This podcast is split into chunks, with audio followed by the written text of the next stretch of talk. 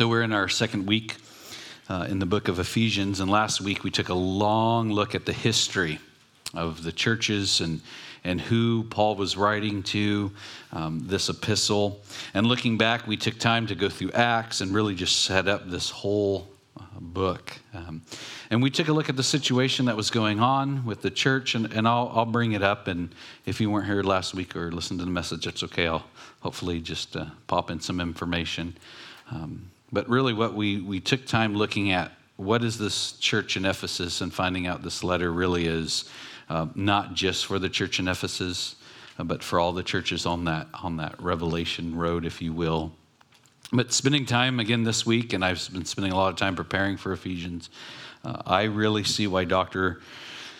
Lloyd Jones uh, took 37 messages to get through chapter one. It is so overwhelming and so incredibly encouraging uh, all in once. And, and I, I almost considered just doing verses three through five, um, but I think we'll pull it out. And, and this is such a rich book. This is such a rich uh, uh, epistle that Paul has written. And, and this is, again, for the church in Ephesus. Um, this church had not uh, experienced the troubles in Colossus as Colossus, Colossae did. And yet, Paul wanted to give them an outline to be prepared because, again, what was happening is, is so much false theology and so much false teaching was coming in. And Paul, while he's in jail, is writing this, this letter to all these churches to warn them that it's not going to be easy, that there's this Gnostic belief, these false belief coming in, the secret knowledge belief. People will try to sell you. I was reading at the time, people were trying to sell if you want to get into heaven, here is secret knowledge. And he was just trying to prepare them exactly what the gospel is. And again, this epistle is not addressed specifically to one church. Perhaps in the Bible that you're reading, there's a little asterisk by uh, Ephesians or Ephesus, and just saying it's through the churches in Asia Minor, which is modern day Turkey. And if you want to get an idea of the churches that he was speaking to, uh, there's a list in Revelations, the seven churches. And here's a picture, just in case you're a, a map guy or gal. It just kind of shows you the route in which this letter ideally was going to be given. You'll see right there on your left, Ephesus, and then it would move up and then come all the way down to end in Laodicea, which is also, again, the seven churches in Revelation. So this was the bargain trade. This is where everything was happening. This is the Roman road. Um, so this letter would go, and since it first went to Ephesus, we called it Ephesians to make it difficult on ourselves, I guess. But really, if, if we take a look at this, uh, and I think I mentioned this last week, verses 3 through 14 is one long sentence in Greek. It's this grand thesis statement of Paul to introduce the book in Ephesus. And it is all about Christ. The first three chapters is all about Christ. The last three chapters is all about the unity the church should have. Because Paul knows, uh, given his experience and from the Holy Spirit, that the only way a church will survive is first have your doctrine of the gospel down correctly, and second, be united. A church that is not united, a body that is not united, will crumble underneath itself. So that's his whole focus. And, and just up up front, you, will see the words predestination. I read the NLT, it says decided in advance, um, various terms, foreknowledge, foreknew. I will talk about that, but that is not the focus on what is taking place uh, here in the church and what Paul is, is doing. So, just, just quickly, predestination or decided in advance has tripped up people for over 500 years. And it's sad. I think if we get caught up in these theological debates, we miss the truth of the hope in Christ. And granted, you're here, a non denominational church, which is a, uh, which is a denomination all on its own. Um, don't let anyone lie to you. Um, if you've come from a tradition or a background that took a solid stance on theological truth, you probably heard just the snippet of what I'm going to say between Calvinism and Arminianism and everything in between. Um, But I think if we take a biblical approach, if we look through Scripture, and not just one verse at a time. So if you're reading through the Bible, don't read just one verse. I know it's cool on the Bible app, one little verse. If, if you don't read the Bible, start there. But if you're reading one verse, read the whole chapter. And while you're at it, read the whole book.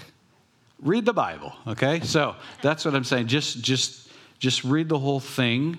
I do think that this that uh, Paul does a good job of explaining it. So when people say, Where do you land, Dallas? I say, Yes. It's both and. We see it's both and. Uh, and again, there's been an argument over 500 years on, on predestination, yes or no, and how that works. And we miss out that we have been identified in Christ. And that's the hope. Uh, this word really, if you, this predestination or in advance, comes from the two Greek words that means predetermined, pre known.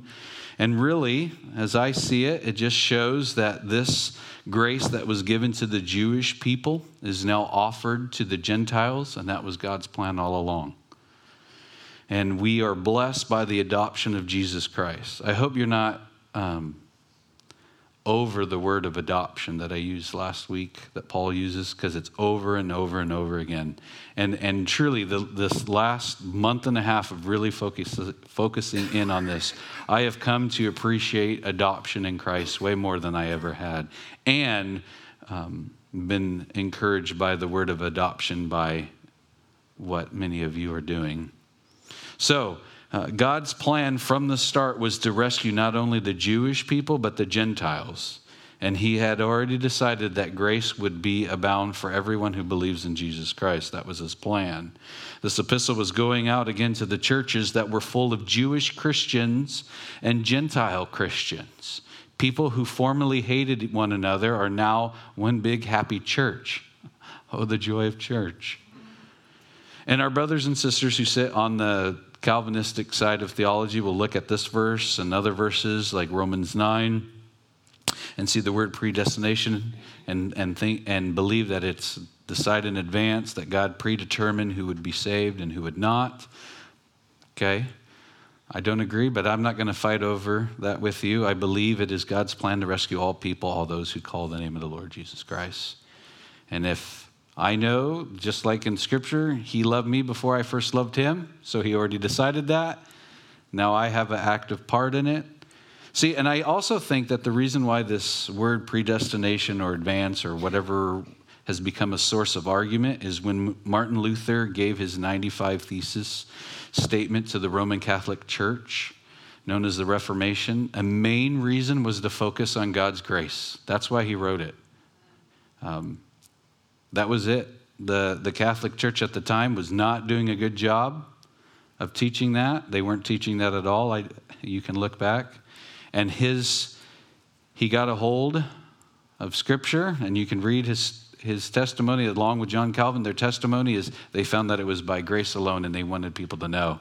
And then I'm just guessing if you would have interviewed Martin Luther or John Calvin, or go on the opposite side of John Wesley and his brother, did you set out to have two different kinds of faith walks that argued with each other? They'd said, no, we're just trying to seek the Lord. That's just my background. And, or reading their background, that's just my opinion. So, which is correct? The argument, what is it? But really, salvation is not earned, it is a gift from God. And with that, just I think it's also important to know that historical background, not only of when, when the Bible was written, who the original audience was, who was the author, what was the intent, what was going on. Whenever you're reading through the last several hundred years, any theologian, any pastor, know what was going on, know what his background was, what the people's background was, what the intention was. So, in summary, is God sovereign? Yes. Since God is sovereign, does he know what is going to happen? Yes. Does that mean we don't have free will? No. Is there free will? If there is free will, does that limit God's power? No. How does it work? I don't know. if someone says you are predestined, okay, what do you believe about Jesus Christ? That's more important to me. I just really see it as God is so in control, He can be sovereign and He can accomplish His goal and His redemption, His rescue mission through His Son Jesus Christ is key. And that's what it again. Again, this is not to knock someone who stands in a different, entirely different camp or other camps. I mean, for crying out loud, I went to a Baptist church, a Calvary Chapel, and a Free Methodist church all in the same week. So I was very confused growing up. And it came down once I started reading the Bible for my own, I read that it is through Christ alone that I'm saved. Okay? So, and um, just another thing, I wasn't going to say much, but I'm saying much. Uh, Jesus tells his disciples in the upper room discourse, after he washes their feet, he says this in John 13, 34, 35. So now I'm giving you a new commandment love each other just as I have loved you. You should love each other. Okay, that's usually what we quote.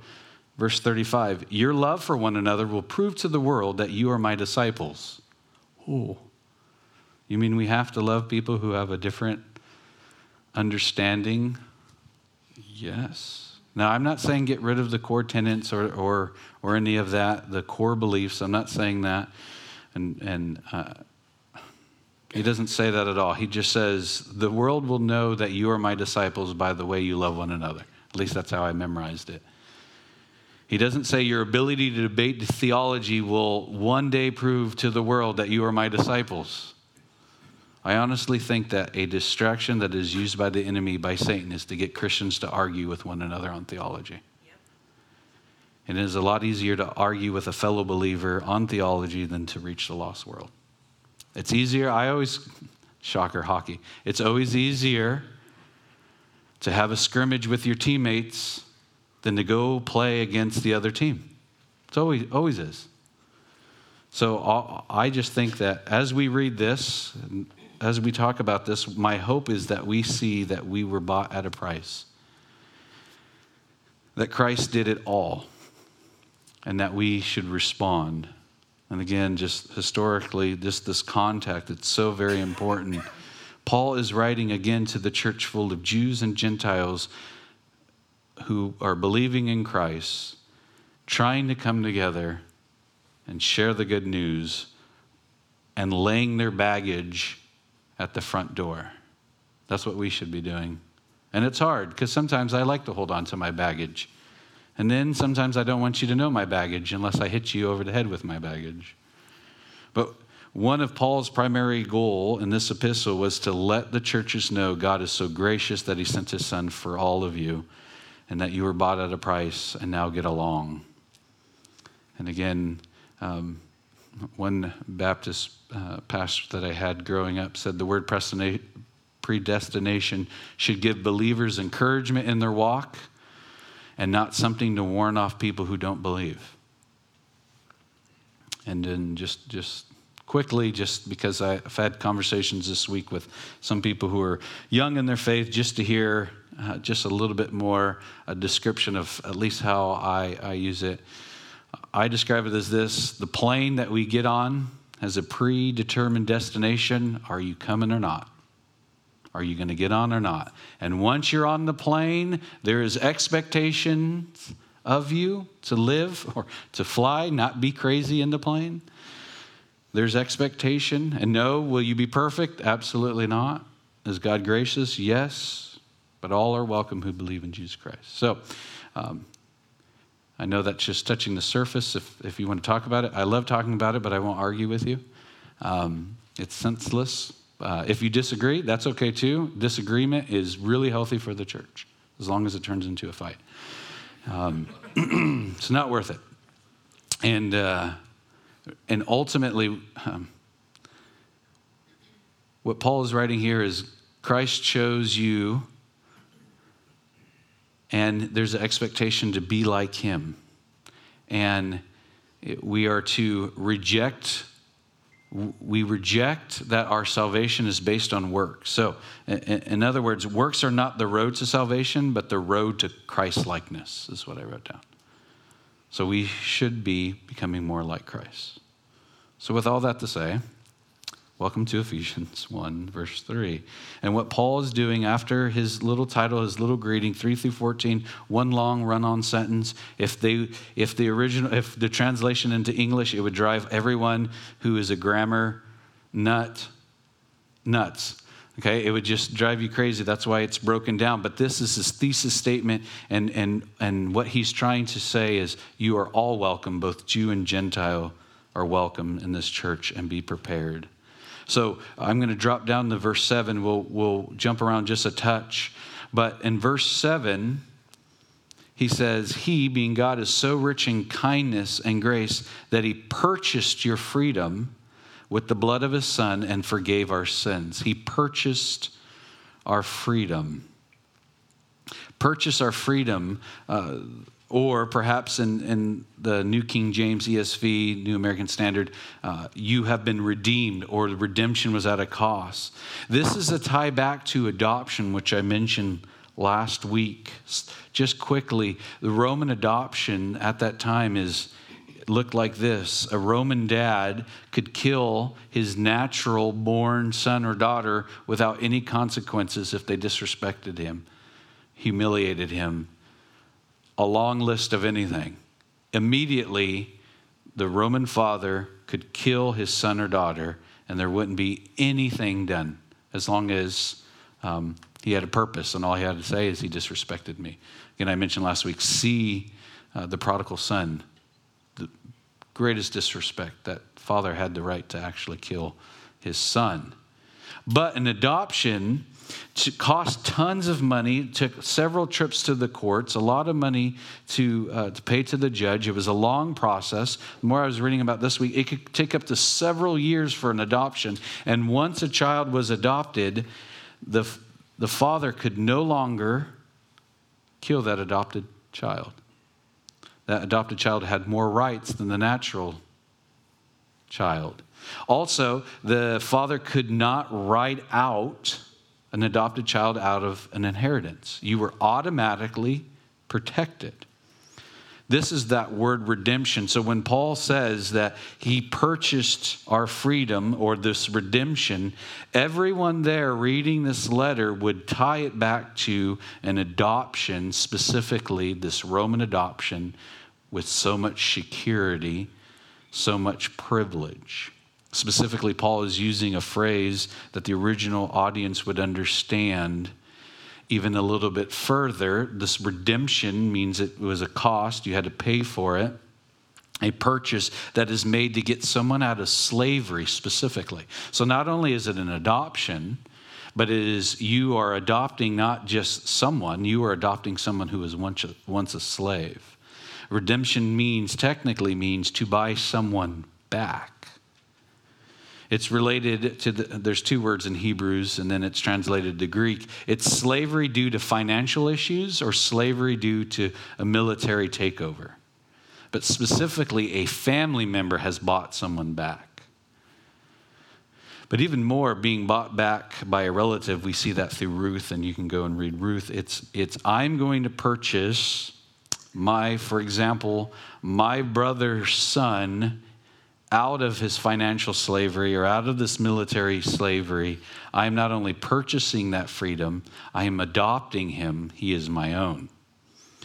So, what Paul is saying, God paid a price. He didn't just simply forgive or cover up, He paid a price. Now, it extends even further. If we were living at this time reading this letter, we would have also, off the top of our head, known the Jewish tradition, precept, or rule about canceling a debt. Uh, according to the cancellation rule, once every seven years at the end of the sabbatical year, a declaration is made that cancels all outstanding loans and allows borrowers to start a new page in their financial lives. So, all the people there sitting there, Jews and Gentile, would know that this was a rule Jewish people to Jewish people. So, quickly, Deuteronomy 15, 1 through 3 reads this, and this is the outline of the rule. Deuteronomy 15, verse 1. At the end of every seventh year, you must cancel the debts of everyone who owes you money. This is how it must be done. Everyone must cancel the loans they have made to their fellow Israelites. They must not demand payment from their neighbors or relatives, for the Lord's time of release has arrived. This release from debt, however, applies only to your fellow Israelites, not to the foreigners living among you. So there was a joke as I was reading through some of the older Jewish tradition. There was a joke. It, it's called good humor and sense from the first century saying it would be wise not to loan money the day before the seven years is over. So, but what we're seeing here is, is even the Gentiles at this time would have known that this was how the Jewish people were told to respond to loans. Every seven years, everyone, the debt must be canceled. The difference between canceled and purchase is canceled means it's ignored, purchase means it's paid for. You're seeing the ties to what Paul is trying to say? Your debt of sin is not just simply canceled, it's been paid for. It costs something. That's where we get the seven year it's outline in which we follow for bankruptcy. It's just on and on Again, we see this. See, Paul here is connecting a couple of parts here to this old Jewish tradition. Because can you imagine? There's the Jewish people who are Christian, the Gentile people who are now Christian, they're coming together. The church is only, it looks like, roughly eight years old. Huh, we're eight years old. Uh, it's, it, so there's still some old tension. There would have been Gentiles who said, hey, I still owe you money because we're not under we're under the old covenant. Uh, this awkwardness, but what Paul is trying to connect one is that forgiveness of debt is not just for Jewish people; it's for Gentiles too. Second, Paul is also saying that originally the forgiveness of debt only covered the previous seven years. After your debt was forgiven, you were able to rack up all this debt again redemption, this price was paid that covers the sin, the past, the present, and future. So he's using language to show that this is not just a quick fix, this is a forever fix. That you are forgiven through his blood to take away. Again, using language that people would understand. Blood forgiveness, the price was not only forgiven or canceled or ignored, it was purchased, just like the slave uh, being bought. So, the Day of Atonement, going back to the Jewish tradition, Day of Atonement, once a year, the high priest would kill a goat. And then it would it extended a little bit more. The Day of Atonement, there would be a public gathering. People would bring two goats, one to be sacrificed at the altar, and one goat would be sent away to show that the sins were gone, would no longer come back. The problem is, is that the goat they would send out to the wilderness the goat kept walking back about three, four days later, which really ruined the metaphor. Your sins will never come back. Oh, there's that goat coming. So during Jesus' time, what the, what the rabbis ended up doing is throwing the goat off the cliff. that guy's not coming back, right? But what, what this language is, what these Jewish people had been experiencing is every year we had to be forgiven of our sins, sacrifice, atonement. At that moment, our sins were forgiven. Every seven years, we could forget a debt, but it was ongoing. There was never any security that, it, that we were secure. And it is not simply a forgiven of debt, it was a debt that was paid for. This is adoption.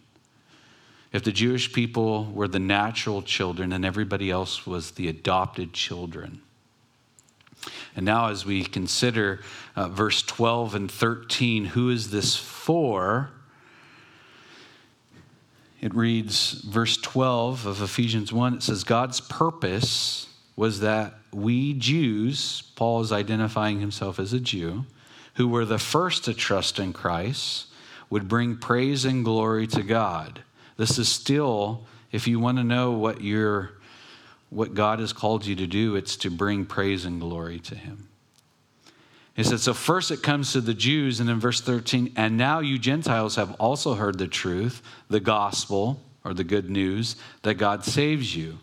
And when you believe in Christ, he identified you as his own. We'll stop there. So Christ did this for everyone, both Jew and Gentile. This adoption, this purchase, this so key to this relationship. So, just let's look at all of the words that are associated with adoption here. Let's move back up to verse 11. So, after he says, at this, excuse me, I'm jumping ahead. Go back to verse 10. And this is the plan. At the right time, he will bring everything together under the authority of Christ, everything in heaven and on earth. This is talking about what Christ has done and when Christ returns. Now, verse 11. Furthermore, because we are united with Christ, we have received an inheritance. That's our adoption. Remember, Roman adoption.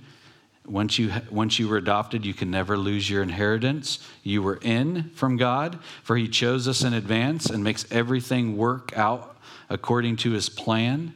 Then, if you drop down to verse 13, you'll see uh, at the end it says, And now Gentiles have also learned this truth, the good news of the gospel that God saves you. And when you believed in Christ, he identified you as his own. This identification, uh, maybe in your translation in uh, ESV, uh, New King James says marked or sealed with the Holy Spirit. This, this understanding was a mark, uh, a wax seal at the time. You probably know this already. There was a seal, there was a special ring or a special press, and this gave you the right of the person that sent you. you I have my letter, here's the identification, here's my identity. What Paul is saying here is once you come to Christ, once you have been realized you have been purchased, once you have earn your, uh, once you have received your inheritance, you have now earned this wax seal. A wax seal would mark ownership, identification. It identified whoever uh, um, contained this. Uh, but he says, What are you actually sealed with? You are sealed with the Holy Spirit. So here, Paul is already talking about God the Father, Jesus Christ, the Holy Spirit, and now he's saying, as a guarantee, as a marked seal, as a passport, as your license, as your reminder, as your down payment, actually, is what he's saying, you have the Holy Spirit whom he promised long ago. So, so again, if we are first century readers, we're reading this, we understand that, that he's talking about adoption. We're understanding that we were bought at a price, that this is for everyone who calls on the name. And now, when we read that we have been marked or sealed with the Holy Spirit, if we were first century, we would understand that God has paid the down payment for our salvation. Uh, perhaps modernize it, it's an engagement ring. Guys, when you buy, when you bought your wife's a ring, regardless of how much you spent, you bought it. You gave it as a promise. Jewish uh, custom was that bride's uh, father would receive a dowry, a payment. The whole reason why is saying, I want to marry your daughter. Here's all the money up front in case I die. Basically, I'm paying up front the life insurance in case something happens to me. I'm making that payment. It is a guarantee, it is a deposit into their account meaning God sent his Holy Spirit as a mark to set out to promise, to reassure us that we have this guarantee. That's why he says in verse 14 the Spirit is God's guarantee that he will give us the inheritance he has promised, and he has purchased us to be his own people. He did this so we would praise him and glorify him. So, just considering this adoption, this, this mysterious plan in which God, uh, which Paul uses. Again, in verse 9, it says, God has now revealed to us his mysterious will regarding Christ, which is to fulfill his own good plan, and this is the plan at the right time. There's been argument about what Paul meant about this mysterious plan. Paul uses this word in Greek, mysterious, and it means 11 different things. I don't know what Use other words, Paul, please, because it's confusing. But what he's talking about here specifically is at the right time, God came and he sent his son. At the right time, he will return, and we can be reassured of that. So, when, when we're considering this inheritance, when we're considering this guarantee, this purchase, uh, this reminder, kind of just considering this a little bit when the kids were young. I don't know about your kids, but um, they would say, Daddy or Mommy, look at me. Look at what I'm doing. Look at me. Look at me. Look at me. Look at me. Look at me. Look at me. No one, no one, kids, and teenagers still do that? Any young? Anyone in their 40s still call their mom, look at me, look at me, look at me? No? Okay. So just wanting this attention. Uh, the reason they're drawing your attention is they feel that you're looking away, you're not looking at every little thing. One of the three of our kids, who I will not mention by name to protect their identity, um, would say a complete sentence and say, okay, say it back to me. And if you did not get every word right in the right order, this person that belongs to me would say it exactly the same to make sure that I was paying attention. And not only that I was paying attention, but I was able to repeat back. Why do kids do that? Or some variation. They want assurance that what they're saying to you matters and that you're paying attention long enough from the start to the finish. So even as you consider this a little bit more, whenever uh, going on from that, they'll say, you know, look at me, or do you love me? Do you love me, Dad? Do you love me, Mom? Yes, of course you know I love you. How much do you love me? Anyone ever get that question? Maybe get that from your spouse. How much do you love me? Why, why is this a question? Perhaps maybe that's not even a, a, a statement that's you use. Do you ever wonder how much someone loves you? Do you ever wonder what they would be willing to do? Even when the kids, how much do you love me? Do you love me to the moon and back? I love you to Pluto and back. Pluto's not a planet. You know, just this, how much? Show me prove to me, reveal to me how much you love me. And yes, it's a fun game or it's an annoying game, depending on how long it takes place. But there's in us, I would suggest each and every one of us, as we look at the gospel, as we consider our relationship with Christ, those who believe in Jesus Christ, at some point, even if we've been walking with the Lord for a long time, we could fall into the trap of thinking, maybe God doesn't love me. I know this is true, especially if you sin or sin again, or that one thing that you tend to go back to. You ask, Does God love me? Do you still love me? I mean, Dallas just gave an analogy about getting on the plane. There's a destination. I'm on the plane but I am making a mess in this plane. Do you love me? To which we all want to say yes, and we believe it. But those times that we're circling back and thinking, Do you really love me? Again, this is going back to the mark seal of the Holy Spirit. Are you marked by Christ? You know, when a, for a long time, you can make fun of me. For a long time, I collected stamps when I was a kid. I know that's an old person thing. I did it because my grandfather did.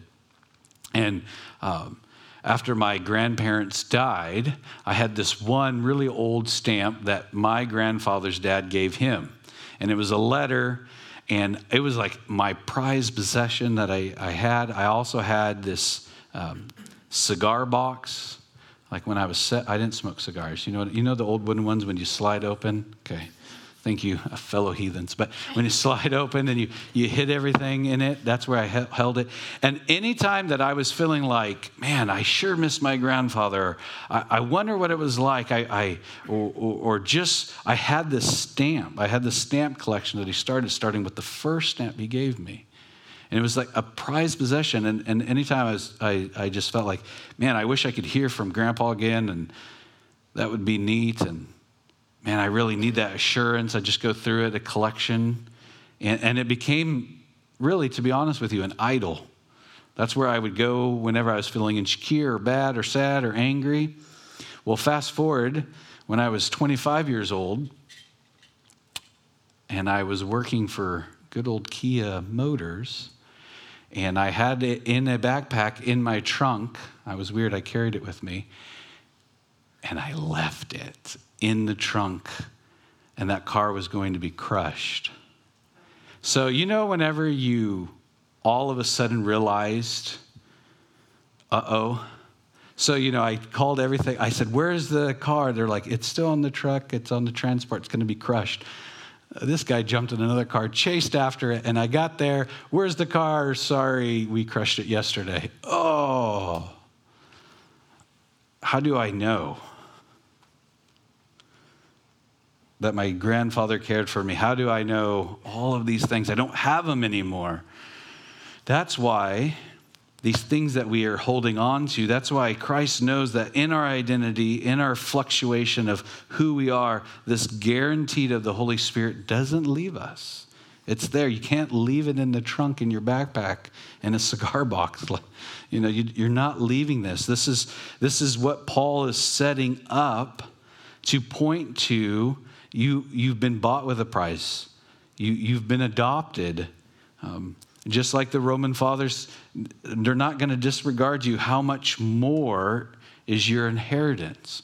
For the Gentiles, they're like, finally, finally, we're in. Someone cares. A God cares for us. The Jewish people who are believers were or connecting the dots. You mean this is the same inheritance that you promised our forefathers about the promised land? That you will never leave us or forsake us? See, these two groups of different backgrounds is coming together and all marked with the Holy Spirit in us. And just quickly, just closing off this, this theme, this thought of adoption. The first time as a young adult when uh, adoption became more on my radar uh, was uh, Nellie and I had close friends who were walking through adoption.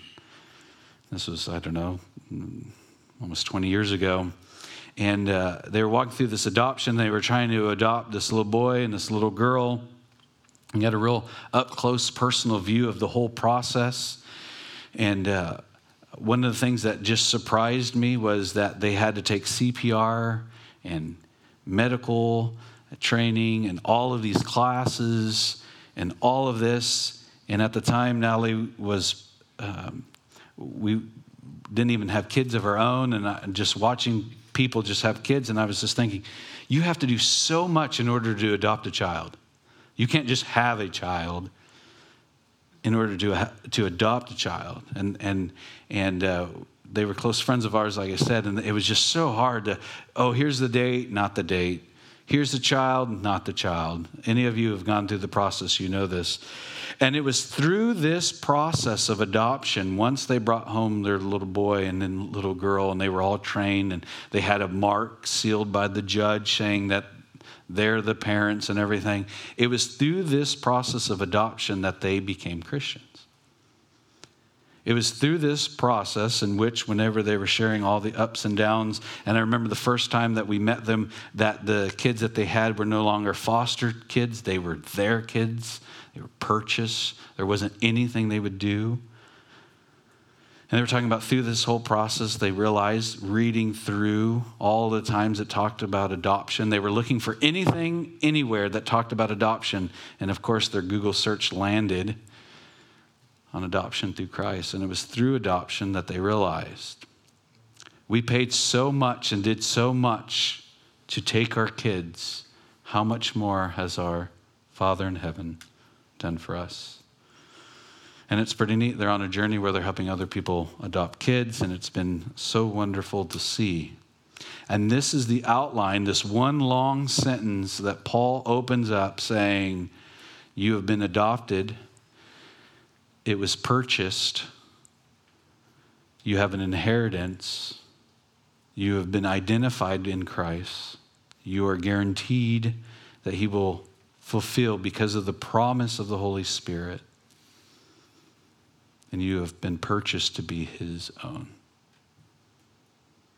And that is His opening line to get the people in Ephesus and the other churches on that road to take a look at wait a minute what should my what should my response what should our response be knowing this truth believing this truth that our sins are truly forgiven not just wiped clean so as we uh, continue on in this series i do invite you to continue to pray for this series. I invite you to read through Ephesians. You'll be uh, blessed so much to uh, have read in advance what's going on.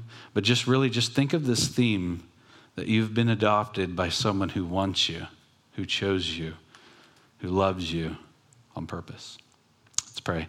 God, thank you so much for this time and for your love and you're so rich in kindness and grace that you purchased our freedom, our redemption with the blood of your Son, and you forgave our sins. Lord, will you help us not get wrapped up in theology that creates a division, but will you help us hold on to theology that has the core truths of who you are, and that salvation is um, through grace alone, through what Christ did on the cross that you sent your one and only Son, that whoever shall believe in him will have eternal life. Will you help us confess our sins and come to you? Will you help us um, hold on to this marked seal that we have in the Holy Spirit, one that can't be left in a trunk, in a backpack, Lord? That you dwell in us, Lord. Will you help us uh, share this good news? Lord. And Lord, I pray for anyone in here who's, who's struggling, thinking, just like kids, do you love me? Do you love me? Do you love me? How do I know that you love me? We know that will you, you bring comfort to, for them to know that you paid the full price, that you deposited your spirit in us because of what Christ did on the cross for us. So, Lord, as we sing a couple more songs, will you just uh, speak to us? Will you encourage us, Lord? Lord, thank you for uh, loving us so much that you just don't leave us, that you hold on to us even when we don't. So we thank you and we love you. In Christ's name we pray. Amen.